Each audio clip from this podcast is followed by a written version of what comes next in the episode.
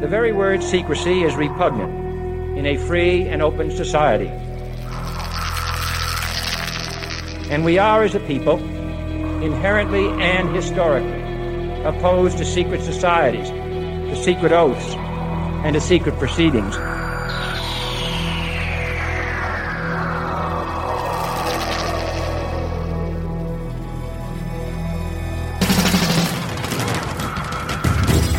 Questions you always had, the answers you were never given, the place to seek the truth.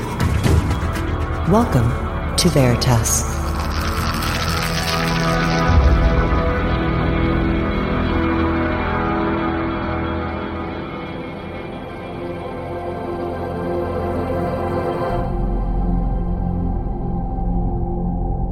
Greetings to everyone around the world, and a warm welcome to another edition of Veritas at veritasradio.com. I'm your host, Mel Fabregas, and I sincerely thank you for joining me once again. And if this is your first time or your truth journey brought you here, welcome home. And if you want to listen to tonight's full interview, which, by the way, it will truly be a trilogy, tonight we'll cover two hours of six. This interview will be broadcast in three different installments two hours tonight, two hours the next month, and the last part of the trilogy the following month. So that's six hours of the life and technology of David Adair. Only the first hour will be available to the public. The next five hours will only be available to members. So if you have been procrastinating so far, this is it. Go to veritasradio.com right now and subscribe. You don't want to miss it. killing at least 49 soldiers. Thanks to surgery at the hospital And before we begin tonight's interview, I want to share a message I received from someone who wants his truth out. Stay tuned for an exclusive Vox Populi interview coming very soon. His voice has been altered and certain information removed for his safety.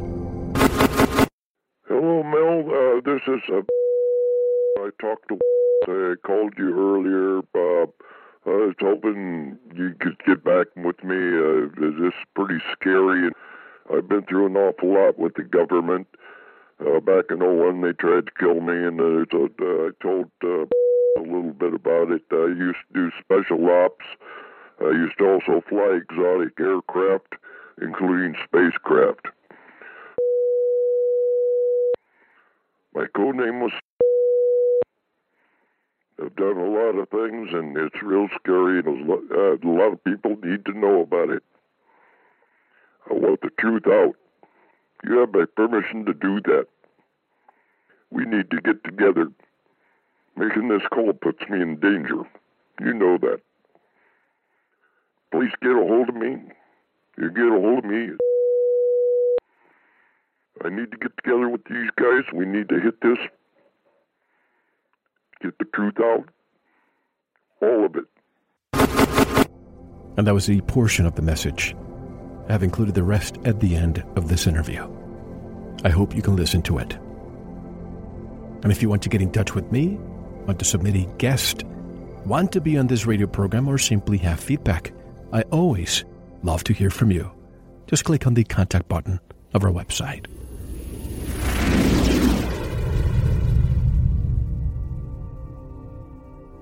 Tonight we interview someone I've been trying to interview for quite some time.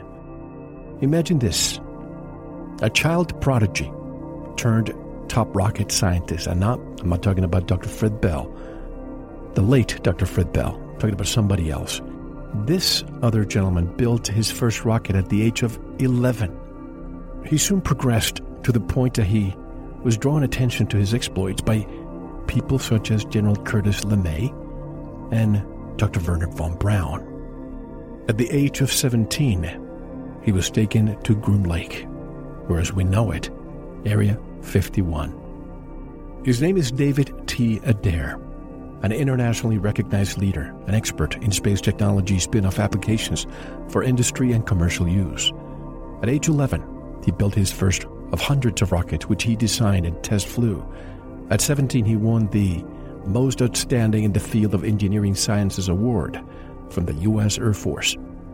At 19, he designed and fabricated a state of the art mechanical system for changing jet turbine engines for the U.S. Navy that set world record turnaround times that still stand today.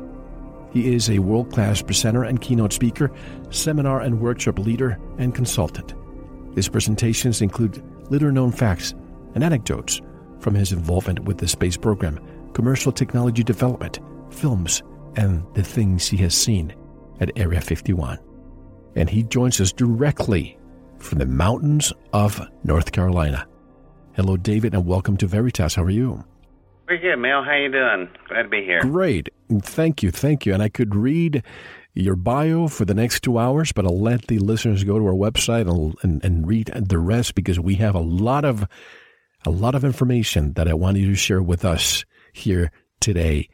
David, you've been recommended for years. We've tried to make contact with you, but finally, a good friend of ours put us together. So I'm glad that Robert Stanley told you to give me a call, and we spoke for the last couple of days for a few hours.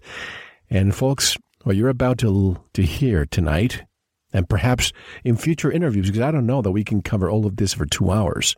Perhaps Art Bell did it years ago. Perhaps we might be able to replicate it here today, because there are things you haven't said in the past.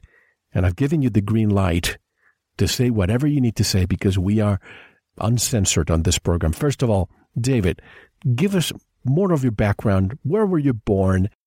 Take us back in time in chronological order. Let's go from there. Oh, gracious.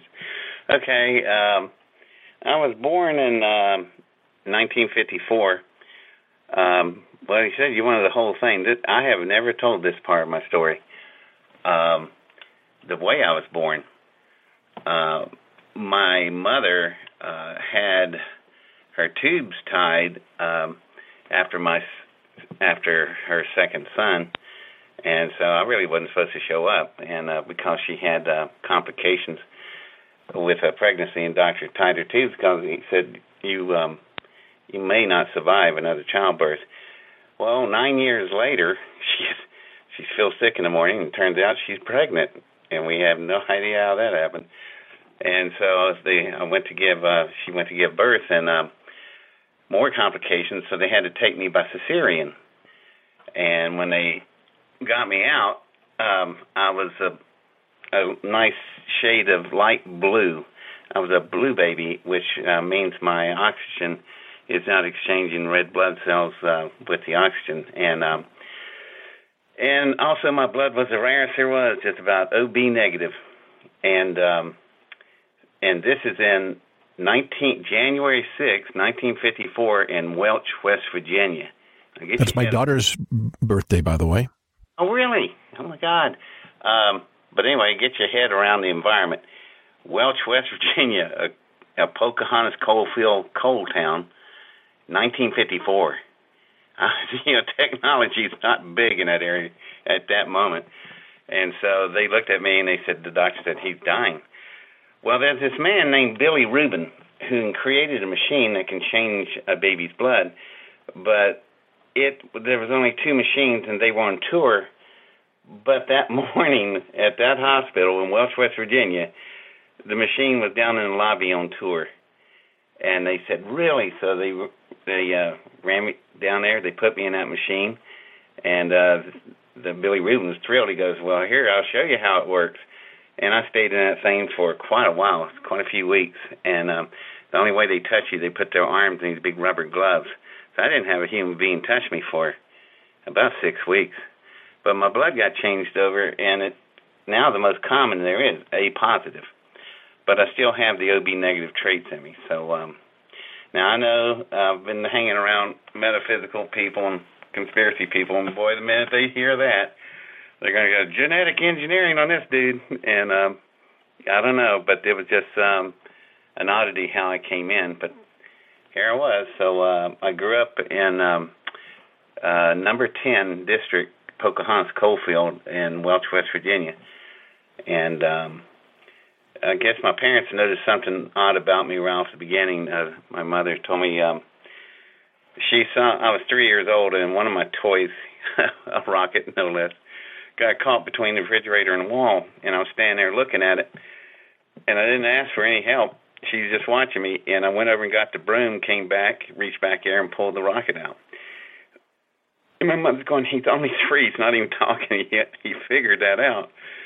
So, um, mother decided to keep an eye on me, and um, yeah, I just started showing different traits. But uh, by the time I was seven, um, the I hung out in the library a lot, and the library wasn't very big in a coal town, and there was just a section over there in physics, and the librarian noticed I was I had about every physics book there was. I was reading them all over in the corner. She came over and to to me and asked me. She says, "David, uh, let me see that book." So I handed it to her, and it was Quantum Physics Differential Mechanics.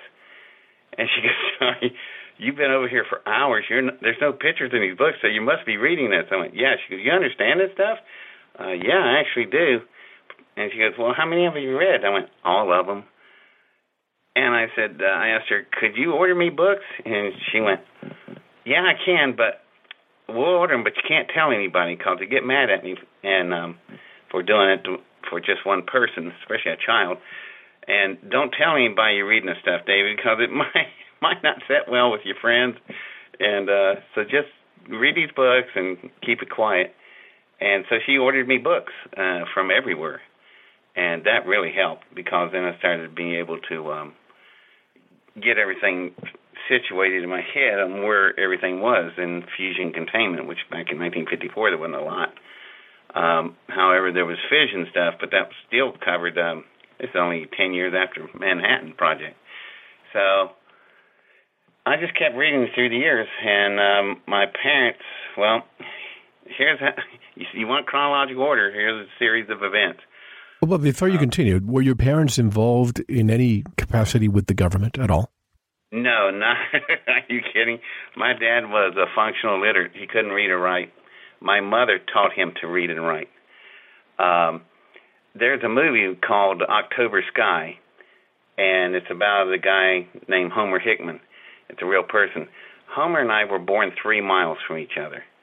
Uh, he was born in uh, Coal Town. I was born in Welch. And um, you'll see an old man in a suit. That's uh, Homer's dad in the movie. That man is my grandfather. He was the superintendent of the coal mines. So I'm really connected into that movie fairly well when the producer made that movie, he knew about me. Said, I don't know which one to do, you or Homer. And I said, Well, Homer's 14 years older than me, so age before beauty. And uh, I said, Go ahead and do Homer's story. But um, um, so this was a true story. Yeah, it's a true story. Yeah. And uh, and Homer is way older than me. Um, I really didn't get to know him back then. I got to know him later. But um, we always joked there's something in the water back there because two of us come out of there like that. Um, but what happened? My my grandfather was pretty well to do, being a mine superintendent um, in the area, and so uh, since my dad married his daughter, he decided to help my dad out. My dad was extremely gifted in mechanics, auto mechanics, any type of, of mechanicals, and uh, so uh, grandfather. Um, opened up a uh, got a gas station. My dad opened up, and man, it was a booming business right from the first day. But what was interesting is that um, the best customers would come in at three o'clock in the morning, and I remember my parents hammering uh, blankets over the windows so you couldn't see the lights on. And these cars would pull in, and they got 396 Chrysler Hemi engines under the hood, and in the trunk is a 200 gallon tank, and it's not gasoline. Uh, they're moon runners, moonshine, and um, these drivers uh, come and get their cars tuned up by my dad. He could really beef them up, and they didn't want the revenuers seeing the lights in the garage because the revenuers are looking for these cars.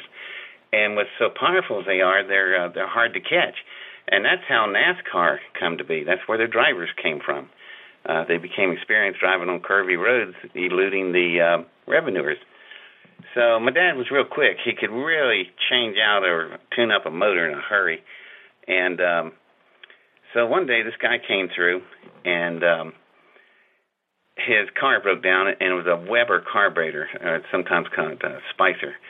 And it's, it's an old carburetor way back then, but really complicated. It had a water jacket around it, and it was very complex.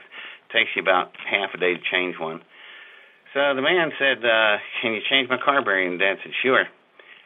And uh, so the man was saying, "You know, it's going to take half day." Dad said, "No, it won't." So the man said, "Really?" You stood there and watched Dad do the whole thing, and Dad changed that thing out in 45 minutes. And the man asked him, "Do you always work this fast?" And uh, Dad said, "Well, when I see what I'm doing," he didn't get the joke, but um, the man said, "Well, I'm coming from Detroit. I'm on my way to uh, Florida. I'm going to race. Um, I want to hire you as my mechanic." And he sticks out his hand and goes, "Hi, my name is Lee Petty." Now that is Richard Petty's dad. And next thing we knew, we um, uh, were on our way to Daytona, Florida, where my dad was with the Pettys, and um, and so the first two years of my life, I was at Daytona Beach, and uh, And for those who may not know who Richard Petty is, he's uh, nicknamed the King, a former NASCAR driver. King Richard. They have a full-size bronze statue of him with a little girl reaching up to him to get her book autograph, all in bronze. Right.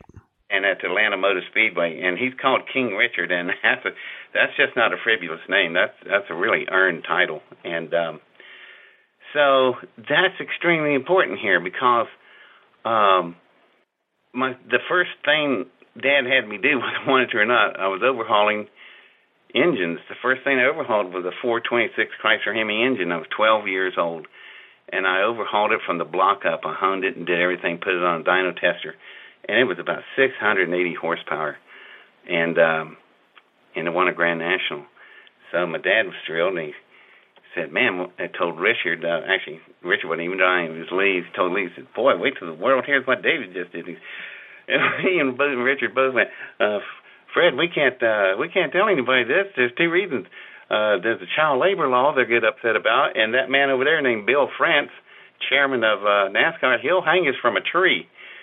So we can't say a word. And um, so uh, Lee turned around and asked me, he said, um, "You understand that, David?" I said, "Yeah, yeah, it's no problem. I just like like the work." And I did. They asked me, "Can we do anything for you?" And I said, "Yeah. Um, can I have? Can I use the shops at night?" And they said, "You sure can." They gave me a set of keys and a code, and uh, uh, said if I couldn't find what I needed to tell them, they'd order. So, um, so there I am in the middle of a NASCAR racing shop, um, which is state of the art. They have all the, the tools, the benders, and the shears and the presses. Uh, I knew how to run those things even at that age. And my dad taught me. Is that where is that where you acquired your foundation of engineering and inventions? Exactly. Um, a NASCAR racing shop and a NASA rocket shop, they're mirrors of each other. Both shops are designed for speed. And uh, we had drag racers back then. So the fuel in the shop was um, methane, nitro. Um, they even had liquid oxygen, which requires special uh, equipment to handle that stuff. It's a cryogenic fluid running about 375 degrees below zero Fahrenheit.